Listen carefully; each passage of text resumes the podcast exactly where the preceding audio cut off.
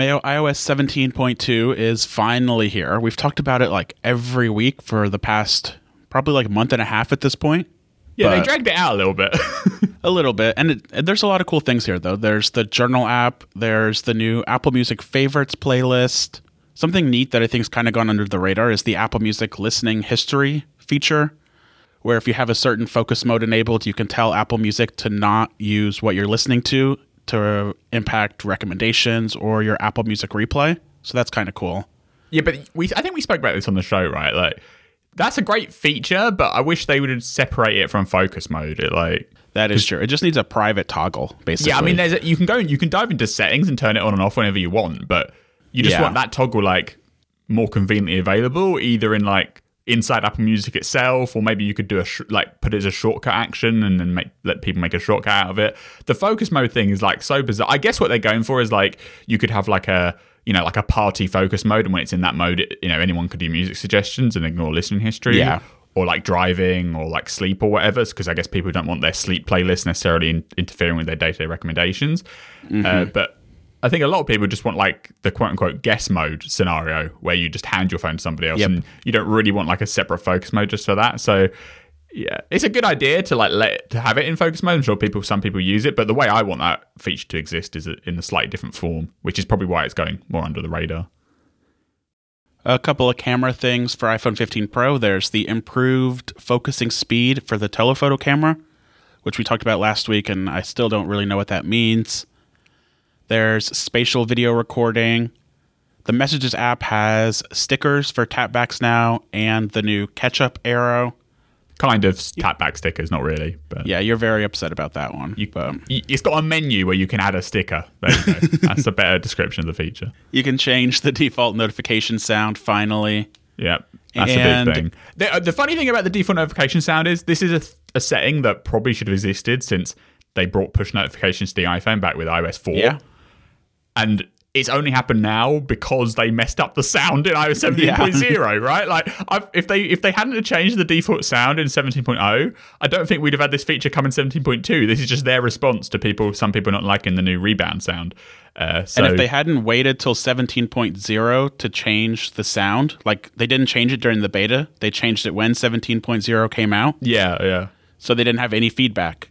So they changed it, everybody hated it. We waited point 1, and now we're on point 2, and we finally have a way to change it. Yeah, so in the most backhanded way possible, we have a feature that probably should have been there for the last 15 years, but it is now there. So what do you think about the journal app? It's it's it's very basic in its current form. That is the problem with it, right? I think the Yeah. like you know, the the general um mantra is like Apple makes the basic app for the 80% people and then the App Store fulfills in the remaining 20% for people that want to dive deeper and, and do more complicated things and are actually fully invested in whatever the function is, right? So I don't feel that the Journal app reaches the 80% bar though in its current state. Yeah. it is kind of like they've obviously done it because they get you know they can enhance it with the integration with the system so you get recommendations for like the podcast you listen to and the music on a day-by-day basis your like significant locations um, with like in the background location tracking and like people you speak to and you know all that kind of stuff so that's where the motivations come from but that is kind of where the like effort of the 1.0 kind of ends. But It's basically like the Yeah. posting experience is all right. You know, you get you get your text box, you can type, you can attach these memories or these moments, and then you can make your own. You can just do a standalone uh, entry if you want to. It doesn't have to be um, connected to the suggestions.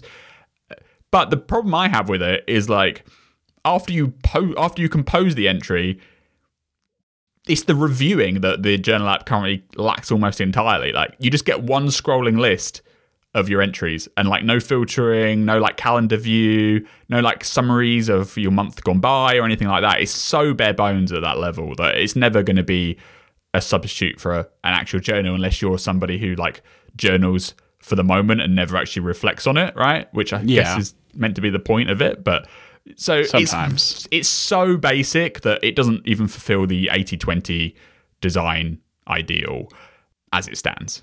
The journals the journal suggestions API thing is also available to third parties. So I saw that day one the journaling app has already integrated it. So that's probably like that's like the for the power user, day one is probably the way to go if you want to get into journaling. because the biggest thing too about Apple's journal app is that it's only on iPhone. Like mm. you're committed to writing those entries just on your iPhone. Like you can't type it out on your Mac or your iPad. I mean, you could like write it in the Notes app on your Mac and then go to your iPhone, copy and paste it into the Journal app. But yeah, for most people, I've I, yeah, I don't think Journal even crosses that first threshold to be super useful. it is so basic in its current form that it feels like they've kind of done it too early. And you know, there's been a lot of rumors about Apple work on this kind of mental health service thing, which I presume Yeah. the Journal app will uh, be uh, be a part of that story. But the mental health service isn't here, so I don't really see why they had to rush out Journal in iOS, 7, uh, iOS 17 itself. Uh, they gave it another year of development and feature increases. It could probably be in a much more respectable state. Like when they did Freeform, the the 1.0 Freeform was pretty solid and fulfilled the objective of you know Yeah. an open canvas design app. And then they followed up on it with some more and more improvements over time. Uh, the Journal app 1.0 is just not quite up to scratch, I don't think. Uh, so hopefully they keep working on it and they'll be you know they can build it out and flesh it out and add Mac and iPad versions too. Uh, but as it stands, I w- I wouldn't have much. I mean, I don't. I probably wouldn't use it even if it was great because I don't use day one, right? But uh, for that, like, let's say somebody came up to me and was like, I want to do like journaling or whatever. I'd say either use the Apple Notes app, which has many advantages in terms of the complexity and that you know you can do drawings and graphs and tables and stuff, um, and you can do search and it syncs across all your devices. Or you'd get a dedicated app like Day One. Um, like the notes is free and built in, right? Day one, you you know, it's paid paid tiers and stuff. yeah. So that's that's the next step. Uh, but the journal app, the official Apple Journal app, doesn't quite even deserve the spot on the home screen that it now gets by default when you upgrade to 17.2, which is a shame. But hopefully, you know, iOS 18 rolls around and they've given it another year of development. But right now, it doesn't really cut the mustard. WatchOS 10.2 includes something that you're very excited about, Mayo. Yeah. You can now swipe between watch faces again. yeah, again being the operative word because they took Yep. it out with WatchOS 10 for seemingly no reason. Because like none of the Yeah. system gestures uh, collide with swiping left or right. Because the you know the, to get to the smart stack, you swipe up from the bottom. To get to the uh, the notification center, you swipe from the top. Left and right is still unused. From what I've kind of discerned, the reason they took it out was that people were doing it accidentally. So people that didn't want to Yeah, change the watch so. face were just walking around their daily lives, and then they'd be confused when they looked at their watch and they'd accidentally done something that made it seem like they've swiped, and then they were looking at a completely different clock face, and they were very disorientated and confused. Um, so that's why it was taken out. But clearly, a lot of people actually do use it for its intended purpose, and I do it. All the, I have two watch faces, right? One which is like my daytime face, which has like you know activity rings and weather and stuff, and then I have like an evening face or like a more casual one, which is just like a nice analog face with the time on it. So I have like a modular face and an analog face, and then when I you know in that different mood, I just swipe left and right to switch between them. And the extra friction having to long press and you know scroll was kind of annoying. So I'm very happy they brought it back to 10.2. Um, but it kind of backs up the theory that people do accidentally because it's an opt-in setting rather than just being back. So it's off by default, and if you want to, you've got to dive in there and turn it on. But if you do turn it on, it behaves just as it has done for the last, you know, ever since it was introduced with like WatchOS 2. So I've been using that since that setting came back, so I'm very happy about that. And it's in the settings app on your Apple Watch. And for some reason, you have to scroll all the way down and choose the clock menu. And then there's the toggle for swipe to switch face. It's buried, but I don't care. It's You buried, have- but you it's have to turn it on once, and then you're then you then you're golden. A couple things in tvOS 10 point or what are we on? tvOS 17.2. You can now accept a FaceTime call. See, I didn't know about this until I heard you talking about it earlier this week. So I only And found out about seems- this um, when it popped up on the app on the on the release candidate for tvOS 17.2. You know, they have that like what's new screen. Oh yeah. hmm On that feature, on that grid of features, one of them was you can now accept FaceTime calls directly from Apple TV. I was like, wow, that's really interesting. Um, but yeah, I didn't realize it until it until it was literally written there, which is their alternative for release notes because you don't have like the the what's new section in Apple TV Yeah. settings. Um, but yeah, I mean, they obviously with 17, they added the FaceTime app because you could do continuity camera via the iPhone. But the way it'd work on there is like you could um, start a call, or if you had a call on your phone, you could transfer it to the to the TV, right? Um, but with 17.2, your TV can ring and you can answer straight from there, and then you put the phone into position. So it's, it's that last step which makes it a bit awkward because like it'd be better if there was like a permanent camera hardware connected to the TV, Yeah, either an Apple ex- accessory, or you could plug in like USB cameras, like you can do with the iPad, right, on iPad OS 17. Um, so I hope there's more to come in that direction. Because what, like, some people suggested, well, you could just put an old iPhone on, on the camera mount directly on the TV all the time. It's not very elegant. It looks stupid having this thing just like poking up there. What I kind of want is like a small bar that's like thin enough that it could basically be out of sight, but it's still there on the TV cabinet. Um, and you just put like an ultra wide camera inside of that, and it works either wirelessly or with a you know directly connected to the Apple TV in some way. Um, obviously, we've also heard those rumors about this like all-in-one soundbar camera speaker system Mm-hmm. thing that might be coming eventually, and this will obviously play into that too. But as it stands today, you got the FaceTime Apple, T- Apple TV, but it'd be way more useful if they did have some way of connecting cameras or physical cameras, not just like the iPhone hacky solution. Even though it does work well, the iPhone solution is just not. You just don't want to work. You know, you don't. You don't want to live your life that way, where you have to dock the iPhone every single time. It's like a Nintendo Wii. You need something that just sits on top of your TV that's like hidden a little bit. Like remember the bar camera sensor thing for the Nintendo Wii? That's Mm. what we need. That's not a gigantic iPhone, just like a little hidden thing. Yeah, like a little Or like- sensor bar that could Yeah. do camera and it could do um, Face ID recognition. That would be sweet because there's the other thing where like multiple use on Apple TV never get used because it's such a pain to have to like Oh, yeah, long press never. and then switch account. What you if either the iPhone, either, this is what been a request of mine for a while. Either the remote should get like Touch ID, so it can just automatically switch users depending on who's using the remote, or if you had a camera system, you could do you know face recognition style uh, login. But that's that's definitely wish list items. that's not rumored anywhere, but uh, it would be nice. So iOS 17.2 available now. The next day, iOS 17.3 beta 1. So this my favorite feature in 17.2 was collaborative playlists. They pulled that from 17.2, but it's back in the first beta of 17.3. And it includes a weird little twist to where you can react to songs that are in a shared collaborative playlist using emoji. Mayo, we were talking about this, and it's like a really random feature. Like it's random that it's there, but it works really well. Yeah, and it makes me more mad about the messages situation because it literally is Yeah. Emoji reactions with a with a little bar that could literally be a tap back bar. Uh, yeah, and it's kind of weird that like I mean we, we thought the collaborative playlist had been removed from 17.2 because of those like abuse cases we spoke about before, but Yeah. now it's back in 17.3 with emojis. So like I guess they were always like, it'd, be, it'd have been weird for them to launch it in point two and then add emojis second, you know, in a follow up. So I guess it's just always been on this track, but. Yeah, I guess it makes sense. Like you have a little collaborative playlist, you add music to it. If other people add songs, then the person can listen, and if they like it, they can do like thumbs up or you know smile face emoji, and then it just kind of sits there. You see it in the now playing screen itself, and also in the track listings. It just like annotates the the row with an emoji badge. So uh, it's a bit random, yeah, but it's cool.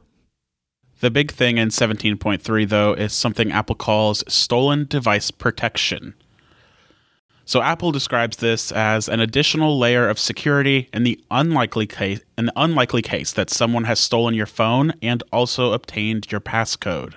So this comes after I think it was the Wall Street Journal who did a few stories on the problem of kind of people in bars or restaurants shoulder surfing people, watching them enter their iPhone passcodes, and then stealing that iPhone later on.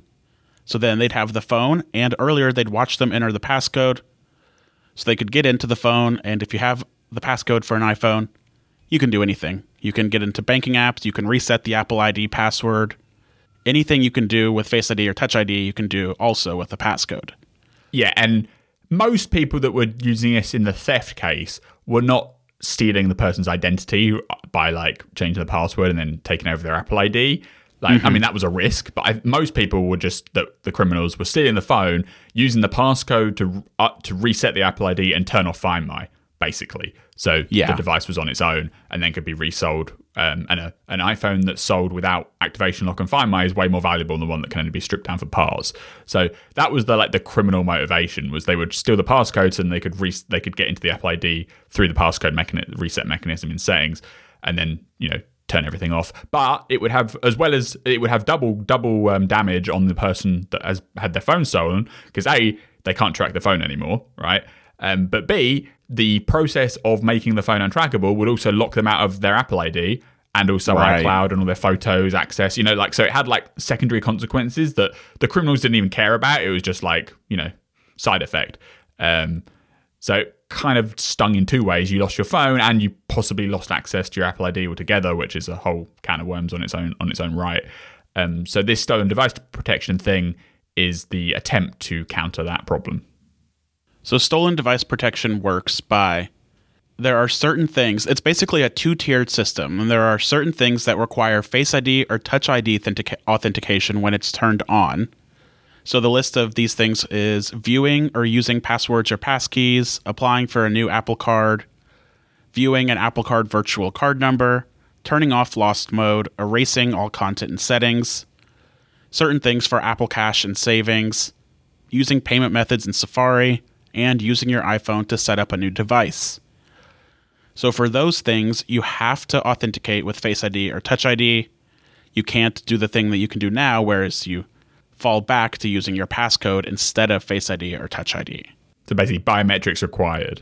Yeah. Biometrics required. Yeah. rather than optional because in the current way for instance with safari autofill it shows you face id as the default prompt right to authenticate but mm-hmm. that's more of a convenience than having to actually type in your passcode if you cancel the face id prompt it will eventually ask you to enter the passcode instead so by turning on stolen device protection it basically removes that option to enter the passcode and forces biometrics Then there's a second tier of things that require biometric authentication and have a one hour security delay.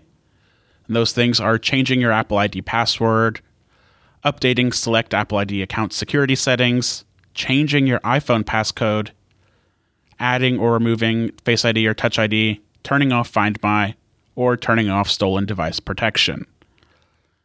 So those things you have to authenticate with Face ID or Touch ID then you have to wait an hour to actually do what you want to do. Yeah, and after an hour, it then also prompts another Face ID or Touch ID Right. uh, scan, and then only then can you you know change your password or reset or whatever. So that's that's the tier that's addressing the Wall Street Journal shoulder surfing scenario, where someone steals Mm-hmm. Yeah. your phone, they know your six digit passcode because they've just spied it over your shoulder, but unless they, I guess, hold you down and force you to you know um, kidnap you for an hour. That that they're not actually going to be able to turn off Find My or or change your Apple ID password or anything uh, because of the hour timeout. The exception is the delay is not enforced if the iPhone detects you're in a familiar location, like at home or work, using like the significant locations feature. Um, so if you're so the idea is if you're in, if you're in your house and you want to change your Apple ID password, you aren't inconvenienced by having to wait an extra hour every single time. It it just knows you're at home, so it just lets you in as before. Which, is seems okay, useful, but, the work, uh, I guess at home's fine. The work scenario is less because, like, you could get your phone stolen on the doorstep of going into your office, you know, yeah, yep. and in that situation, you're going to be screwed as always. Uh, so, I guess I mean the thing is any way in which they would have implemented this, you could have pointed at like holes in the process. Like, Yeah. sure, you can exclude home. Your home gets broken into. Somebody can stand there and take your take all your stuff off your phone before they leave. also true, yeah. But it's like security versus convenience. They had to. You have to draw the line somewhere. I, I also think there's a um, consideration about like biometrics are secure, but they're not infallible because you can get injured, right? Like, Yeah. you know, if you have if you're using Touch ID and then you chop your finger off, as to take an extreme case, you can't Touch ID biometrics anymore. So the being at home is a get out clause for that, or you could use an alternative device that doesn't have certain device protection turned on, for instance. Um, and similarly with Face ID, you know, your face changes over time. There's a chance that at one point you'll wake up one day and your iPhone won't recognize you anymore. So they can't require biometrics full stop because you just get Yeah. locked out. Like the only thing that's 100% reliable is passcode entry that you can remember. Um, We also So got an email too about if your Face ID or Touch ID like module in your device fails, breaks, yep. you need to have the passcode fallback. So that's another reason in support of these home and work exclusions. And what we just talked about where like you know these these edge cases and exceptions of stuff breaking or your personal you know your personal features changing is i think probably the reason why this is not going to be enabled by default at least in 17.3 it's not on by default Yeah. but they will prompt you like when you upgrade it will say and now there's this new stolen device protection feature we think you should turn it on and there's a big blue button to turn it on but it's not just turned on uh, de facto So do you think the average person should turn this on? Probably yes I Because- don't really see any downside. Yeah, those edge cases we just said are real, but they're rare. And if you've got the home exclusion, then you're probably pretty in the clear there. This is way more relevant to average people than the advanced data protection end to end encryption thing for oh, iCloud, Oh, yeah. right? That they rolled out a year ago or so. That thing, I still don't really advise people to turn it on because I think way too many people just forget passwords and stuff for it to be dangerous. And m- I think more people care about uh, being able to keep their family memories and photos alive than potentially someone being able to get in and hack the server or whatever you know like that the the risk cases i think for whether you're impacted by having full end-to-end encryption on your account are way less common than the chance of your phone getting stolen in your hand you know so stolen device protection I guess if you're cautious, you might want to leave it a couple of months just in case there's something that pro- crops up that we can't think about right now. Yeah. But at least in theory, it seems like something that should eventually be on by default and actually help people day to day. Um, so yeah, I, I, I, as it stands right now, I'll be happy to turn this on. Uh, I don't think there's a downside that is meaningful. I turned it on whenever this beta came out, so Tuesday, I guess. And I haven't run into anything where I think it's been impacted yet, but yeah, I, don't- turned it on. I was like, "Oh, let's try this out," and then I did something that would require a delay, and then uh, because I'm at home, it nothing happened. I was like, "Oh Yeah, yeah." yep. So I guess I, I, I turned it off, but I guess I'll try it again when I'm out and about. And that's 17.3, which is not actually available for public beta testers yet, but probably maybe by the time this episode comes out, and if not, sometime next week. Yeah, and 17.3 isn't going to come out to what like January, February time for Yeah, I think- public release. Last year for 16.3 was like the very tail end of January. Yeah, so there'll probably be a few more features, but obviously stolen device protection is the big thing for point three. And speaking of security, this week's episode is sponsored by 1Password, the hassle-free password manager. The holiday shopping season is in full swing, and for all the fun that it brings, it also marks the time of the year when scammers and cybercriminals are aiming to exploit the heightened shopping activity. This year, stay safe with some essential tips brought to you by 1Password. Simplify online shopping risks by using 1Password Password Manager. Safely store payment information, autofill securely with one click, and maintain a unique password for every site and their integrated Watchtower service automatically identifies and updates weak passwords. And you can help ensure your family's security and safety with one password for families. You can share passwords among your family members securely in a shared vault for things like passwords for streaming services or Wi Fi routers. And if you're traveling, you can keep crucial information in your vault and activate travel mode for additional security on the go. 1Password also takes the hassle out of two factor authentication, another measure to boost account security. It makes managing all of your one time passwords an absolute breeze. And right now, 9to5Mac readers can save 40% on a yearly subscription with a 1Password individual account. See the show notes for details and the link you need to save 40% on your membership. That's 40% off a yearly subscription to 1Password individual. Thanks again to 1Password for sponsoring the show. And speaking of security, Apple has blocked Beeper. So this is the iMessage on Android solution that we talked about last week. I think it was late Friday evening. Beeper users started noticing that their messages weren't sending and they couldn't log in. At the time, it was kind of assumed that it was Apple doing something. Then, 24 hours later on Saturday night, Apple issued a statement saying that they took steps to protect users by blocking techniques that exploit fake credentials in order to gain access to iMessage. So they didn't mention Beeper by name, but pretty obvious what that was in reference to. Apple said that it will continue to make updates in the future to protect its users. So that was Saturday. Then I think on Monday or Tuesday, Beeper started working again, but with a few limitations, like you can't use the phone number on your Android phone.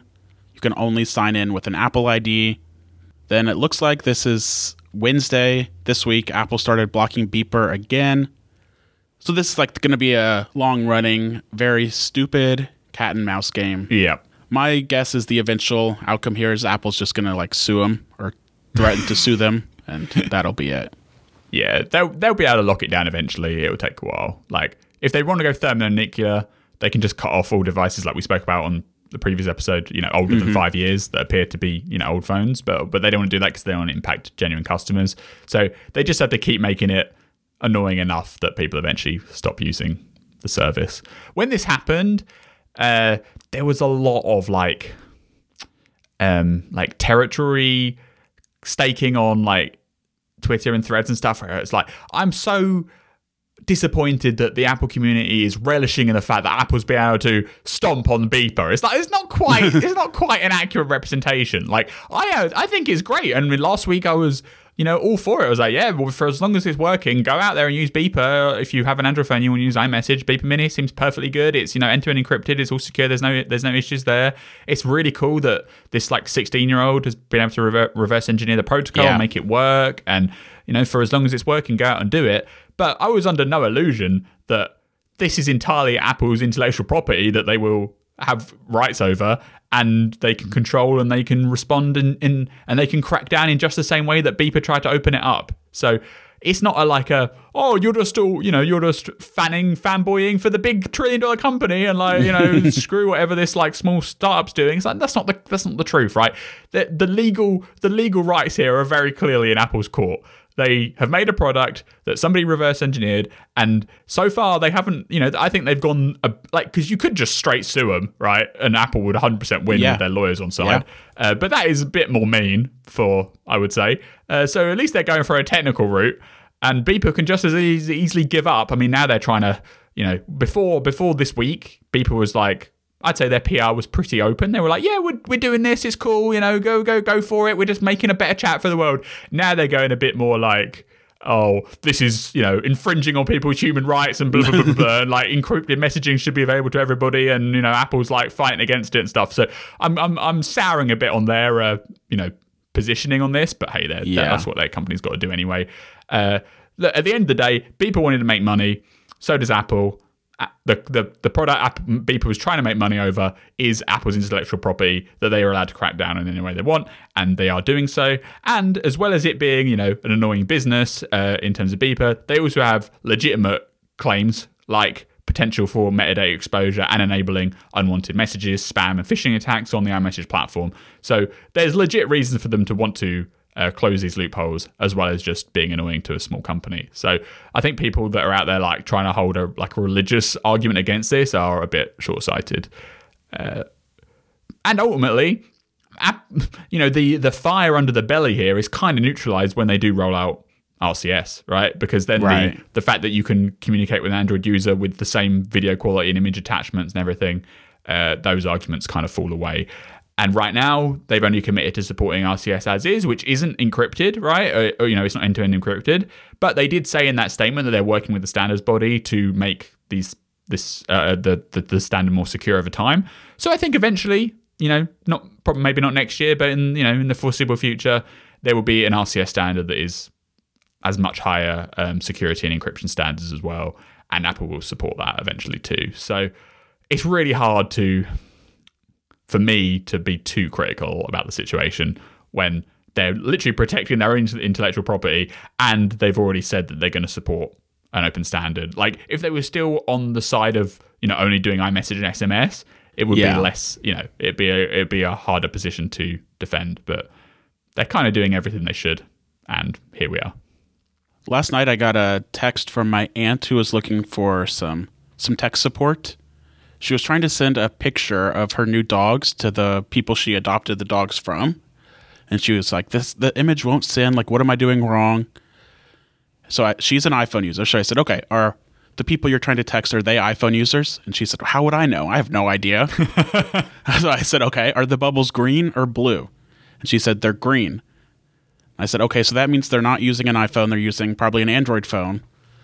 And I said, "Do you have like good cell signal? Like, can you try to send this picture to somebody else? And of course, she sent it to me, and I'm an iPhone user. So I was like, yes, I got it, but trying to t- troubleshoot where the problem in this process is. And eventually she got frustrated, and I got a little bit frustrated. And I was like, you know, you could just try emailing it to them. Like text messaging, you never really know. I tried to explain iMessages are sent differently blue bubbles, green bubbles. Her ultimate solution was she posted it on Facebook for everybody to see and told the person to go look on Facebook. And I was like, man, this is like the first instance where RCS would have meant I would not have to deal with this and have to help with this type of text support. So I am eagerly awaiting RCS. For AirPods this week, this was surprising. Standalone USB C case for AirPods Pro 2.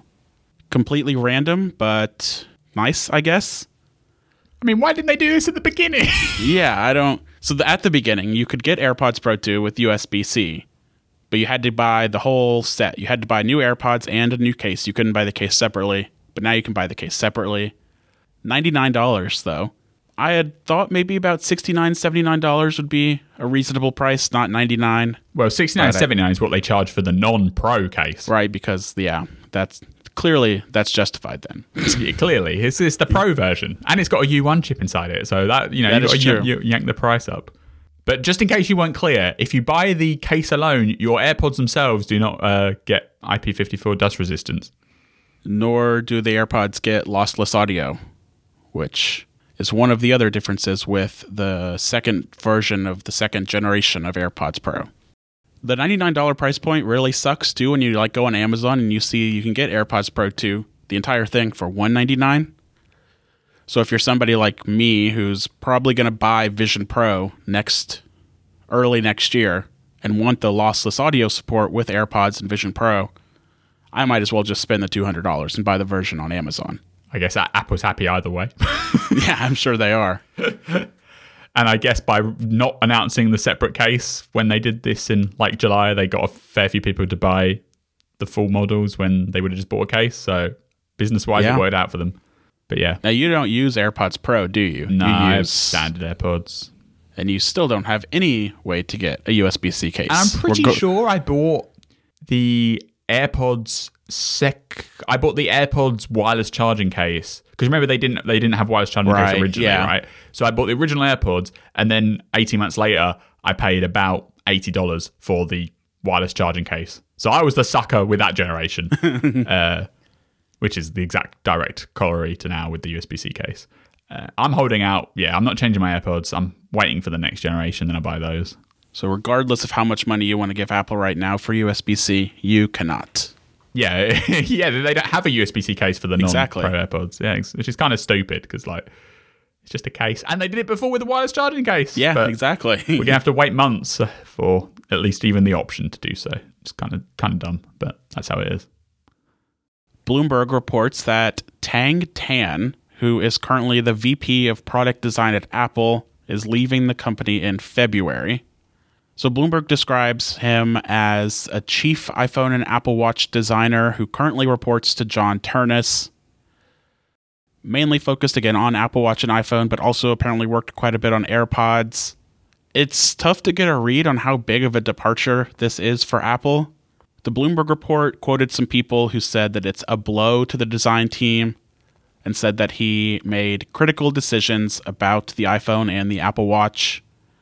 In his place, it sounds like Apple is going to move up some of his subordinates. So, Richard Dinh, who currently reports to Tan and leads iPhone product design, will get an expanded role and begin reporting directly to Ternus himself. Kate Bergeron, who is a hardware engineering exec currently leading the Mac, will take over Apple Watch design. And Kate Bergeron, we've seen on keynotes quite often. Yes, that's what I was going to say. That Yeah. name sounds very familiar. So, yeah, she's she presents quite often. Bloomberg kind of presents this as like a continued a continued string of Apple departures and even suggests maybe there's more to come next year. These stories to me are like always hard to get a read on cuz it doesn't sound like this was a sudden departure in any way shape or form. It It's sounds a- like there was a succession plan already in the works and he's staying Tan is staying on until February. Is it a big deal or not? Probably not. Is my read on it. Yeah, I mean the problem if you if, if all you do is read Bloomberg, you'd think Apple has no employees left because like Yeah, exactly. every every month they're reporting on huge executives departing, quote unquote huge executives departing, and that's been going on for like three years, which I think somewhat reflects the reality that a lot of the old guard, quote unquote, are Yeah. either getting bored or are retiring. Right, like choose choose choose your path, but. Uh, and that that applies to the VP level, and it applies to the SVP level over time too. Um, people, you know, have been there for a long, a long, long time, and loyalty can only last so long before people want to enjoy the rest of their lives, right? Or they're just bored of making iPhone and iPad and Apple watches again of, of every single year, which is fair enough too. Like these, these most of these people that you hear have, have, have been working at Apple for 15, 20 years. Like even getting to that place is way beyond the average Yeah. for like the tech industry. You know, most most tech industry most tech industry jobs change every like five years or less. So you know, Apple still has incredibly high retention and um, employee loyalty, but the the truth is the, the truth is a lot of the people that are the uh, in the, that were around in the heyday of the iPhone era are now getting to the point of stepping back and leaving. And will that have an impact on the future of the company? Maybe, but it's really hard to. It's like a it's like a gradual cumulative effect rather than like here's one person Yeah. that changes the course of the company forever. Uh, and when you hear like product design, it's very easy to think of like the Jony Ive design group, but you know the product product design is kind of separate to the design group overall because like design is like industrial design and like thingy so it's kind of all these roles and responsibilities are a bit blurred but uh the like tan comes out of like the product marketing product engineering side of Right. product design more than like industrial design side because that confused me at first when Bloomberg's story first hit. I'd forgotten following because Jony Ive left, and then Evans Hankey left, and I'd kind of forgotten where we were in the state of like Apple industrial design. Because in industrial design, right now everybody there reports to oh, Jeff what's his name? Jeff Williams, yeah. But again, like you said, Tang Tan is on the other side of things, so he's not on that team at all. It's very confusing and not having that singular figurehead of Jony Ive or Evans Hankey makes stories like this seem like a bigger deal. yeah I- i've said this before but it is wild to me they didn't name somebody as design svp and put them on the leadership page like Yeah. it's incredible. it's incredulous that like even if it is a completely meaningless title just choose somebody and slap them on the leadership page like the fact that there isn't a design lead on the leadership page by title is incredible to me Like- If you go, does it list it under Jeff Williams' responsibilities yeah at all? it says he leads like design blah blah blah blah blah So, yeah, Um, it's there. It's just under the chief operating officer, which is what everybody loves to see when it comes to yeah, it just doesn't look good. Like Yeah. when when Jony Ive threatened to leave the first time back in 2015, they made up a different title for him to have, and they put two VPs on that page to like signify solidarity.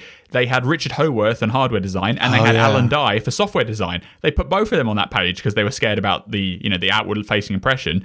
But when Jony Ive left the second time around, they put nobody there, and they didn't even put Evans Hankey on there for the time she was at the company. Like it's completely bizarre. And Alan Dye is like, you know, he comes up in keynotes and he does presentations about software. Like, why is he not on the, the leadership page under VPs? Like, even if you don't want to give him an SVP title, just put him on the page. They put loads of people on that page, but they won't put a design title on there.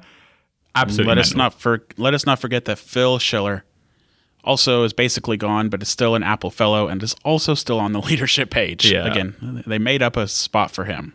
But But yeah, the the back to the story of like turnover, right? Event this this is I don't think there's anything like you know scaremongering about this or whatever. Like Apple's a big company, they have lots of people.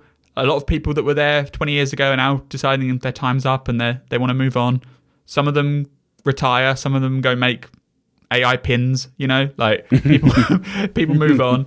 And that's how big companies roll. And at some point, you look at the, you know, the SVP page looks way different than it did 10 years ago, too. But I don't think you can really say that Apple as a company is doing particularly badly anymore.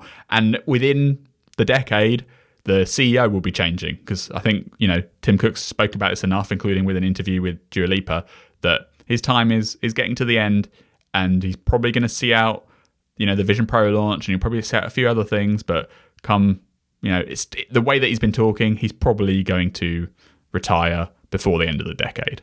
So there's always going to be big turnover, uh, and th- but big companies have leadership and succession plans in place. And so far, I think Apple's navigated it pretty well, right? They, uh, but yeah, like a lot of people are departing. That is just a, a fact. I don't think we talked about it, but the Tim Cook interview with Dua Lipa actually was really good. It was good, yeah. It's better than most of the interviews he gives to like the big like network TV stations and stuff. Like she asked good questions and he actually like seemed engaged talking to her. Happy Hour this week is also brought to you by Ladder. If you're anything like me, you have a certain tendency to put things off until the very last minute. Dentists, opticians' appointments, filing taxes, that, that kind of stuff. And look, it's usually fine, but you shouldn't mess around and wait when it comes to life insurance. Get term coverage life insurance through Ladder today. Go to ladderlife.com slash happy hour to see if you're instantly approved.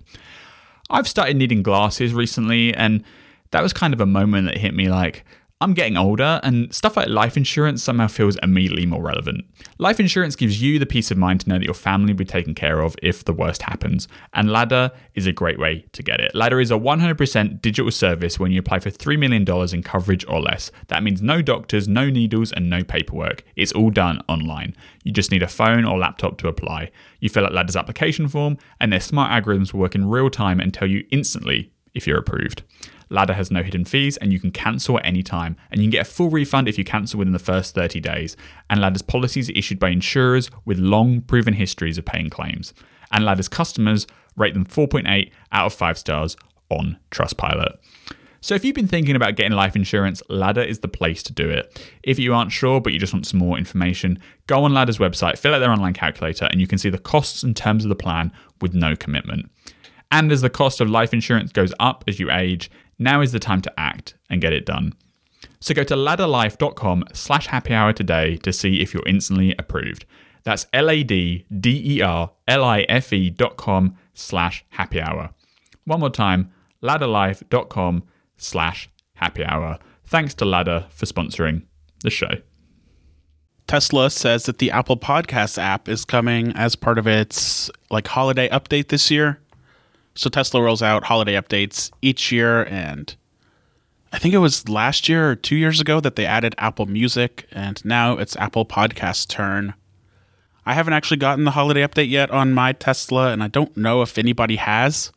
In typical Tesla fashion, they said it would start rolling out this week, but it's looking maybe more like next week or the week after. It sounds promising. It sounds a lot like the Apple Music app where you open it on the Tesla screen, and the first time you scan a QR code on your iPhone and sign into your Apple ID, and that links the two together. And then the Apple Podcast app on Tesla will be, I think, pretty much completely full featured. So the library, the Listen Now tab, browse to discover new things, and syncing between your iPhone and your Tesla and your other devices. It sounds good. In lieu of CarPlay, this sounds a step in the right direction for Tesla. Yeah, and obviously your play state will sync across all your devices, so you can start listening to your Tesla, and then when you get home or whatever, you can carry on listening on on your Mac or your phone. And the syncing has been like Apple Podcast syncing was a bit rough, I think, a couple of years ago, but at least for me, it's way better these days and very reliable. So yeah, if you have a Tesla, um, you're going to get a much better Apple Podcast experience very soon. And I guess all of the uh, Elon Musk bluster hasn't stopped Apple from partnering with Yeah. with them on, on this at least. Can you here's a here's a here's a pop quiz. Do you know Okay. where else the Apple Podcast has been the Apple Podcast app has been that isn't an Apple device? Oh man, it's on Amazon Echo like Yep. speakers, isn't it? Yeah. That's one. Oh, there's more than one. There's one other. I got it. Yeah, the Amazon Alexa speakers. Yeah. Um, bu- bu- bu- it's a bu- like- vehicle brand. So Tesla is not the first. oh, really? I have no idea. Then is it like Mercedes or BMW or something? Oh, it's even better. Porsche. Oh, of course. How? Some yeah. super expensive Porsche cars had the Apple Podcast app, and they had um, they have Apple Music with uh, spatial audio. spatial audio? Yeah, yeah. Which is something that Tesla could support, right? Because it has speakers all around the car, but the Apple Music app doesn't yet do it. Uh, but yeah, so if you didn't have a Porsche, which are insanely expensive, but you do have a slightly less expensive but still expensive Tesla, now you can get the Apple Podcast app on there. I will say the Apple Music app on Tesla is really good. Like borderline better than the music app is via CarPlay. Oh, So I'm optimistic about this. I don't know. Well, whenever I get the update, maybe we can talk about it more. But speaking of CarPlay, it's December 14th as we record this. Go to Apple's website for CarPlay, and they still say that the first vehicle announcements for next generation CarPlay coming late 2023. So that gives them exactly two weeks to make good on that promise. Two and a half weeks, roughly. Do you think they're gonna gonna actually make good on this promise? I don't. It's not looking good. It seems unlikely. I mean, the big time to do this was like earlier in December slash November when they had the the LA car show, whatever. That's like Yeah. when people do mm-hmm. their announcements for the next the, the you know the, the the auto manufacturers do their announcements for the 2024 2025 cars, and next gen CarPlay was not on the agenda at all. So who knows what's going to happen here? And as a as a double reminder, you know, late 2023 vehicle announcements Yeah, shipping who knows when it could be 2025 right like the, the car industry moves slowly I can't tell who if the delay is on Apple's part, if the delay is on the car maker's part. Because me and our our boss Seth Weintraub, we've asked a lot of car makers, like, "Hey, any plans for next gen CarPlay? Like, what's the status of that?" And car automaker PR is a lot different than tech PR usually, where they're more open to like talking to you about things and maybe dropping a hint here or there. You ask somebody about next gen CarPlay, they will shut up real quick. They they don't even want to drop a hint at anything. So that leads me to believe that maybe like Apple's the one who's not ready to make an announcement, but and we still don't even know like next gen CarPlay is it going to come to older cars? It is only going to come to 2024, 2025 cars. Like we know basically nothing about when or even if you'll actually be able to use this next generation of CarPlay. Yeah. And I mean, technically, to be fair to Apple, they said late 2023 from the beginning, so they're not delayed yet, but Yeah. seems unlikely there's going to be anything um, substantive in a fortnight when the entire of Apple goes on holiday in about two days' time. I hope so. I'm really excited for next gen CarPlay, and I have a car, the Mustang Mach-E, that has the perfect like display setup to support it. And you know who won't be getting next generation CarPlay though? Your friends, General Motors. Oh, Hey. the classic storyline. The General Motors storyline continued this week. It was their head of product infotainment did an interview with Motor Trend where he basically presented the idea or the thesis of this decision as being that GM strategy is that drivers won't look at their phones as much as they do now if their car doesn't have CarPlay. What do you think of that logic as the resident GM defender, Mayo? Do you does that uh, logic this- I check out to you? As the resident GM defender, I don't have much to. I don't have a leg to stand on on this particular one. I think they put their foot in it this time. yeah. Okay. Good. Good. I was hoping. Oh. oh. My overarching GM point is that I do think there is some strategic sense to companies not wanting to use commoditized Android or uh, Apple CarPlay Yes. situations and go on their own way. Uh, but th- I don't think GM have demonstrated particular confidence in that approach uh, in everything they've done since I made that original uh, proclamation. The GM system will is being built on Android Automotive, which is like not Android Auto, not CarPlay. It's Google's core operating system platform that companies like GM can build their own systems. And the first Chevy Blazer EV reviews came out this week and kind of gave a first look at that system. First of all, it has apps like Spotify and Audible and Google Maps. But if you want, again, Apple Music, Apple Podcasts, iMessage, any of that stuff, you won't find it. The interface looks like every other generic in car infotainment system. It looks laggy, it looks ugly, it's slow. There's a screen, because the Chevy Blazer is an EV, right?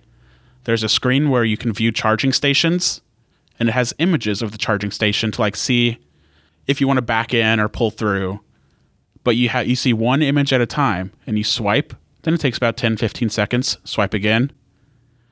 If you just looked at that stuff in like the PlugShare or the ChargePoint app on your iphone via carplay it'd be instant.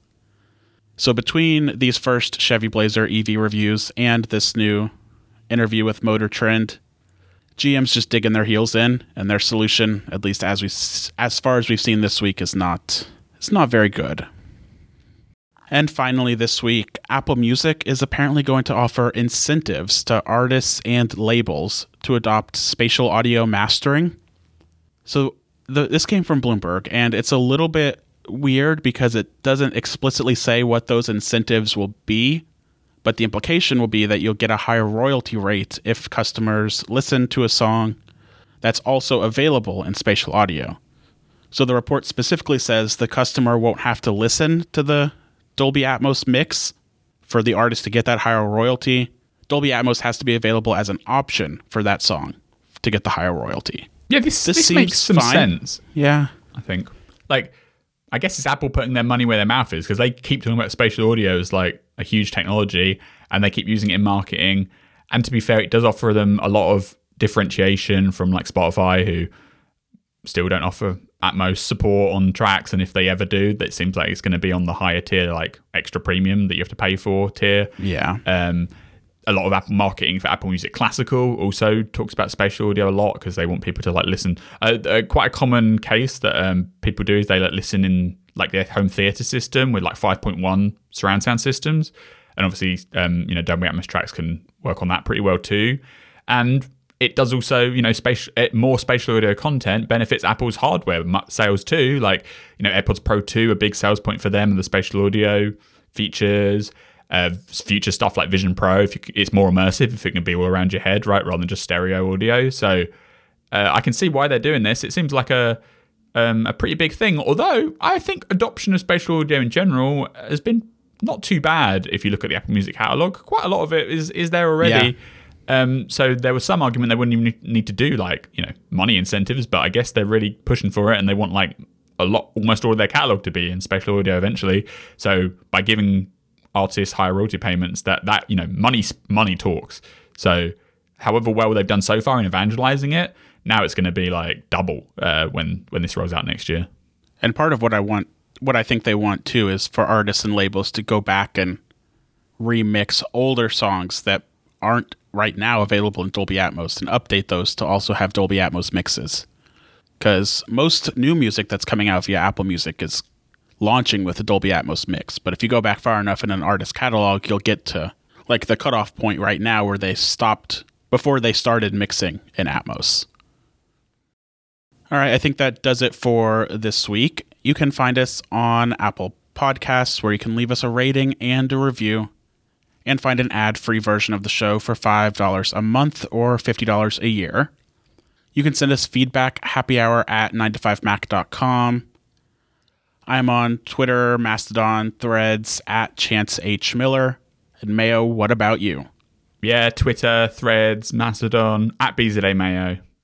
And hello to everybody coming to Threads from the EU this week. Yes, hello, EU people. Threads is popping off this morning, so come find us there. All right. Thanks, Mayo. Bye bye.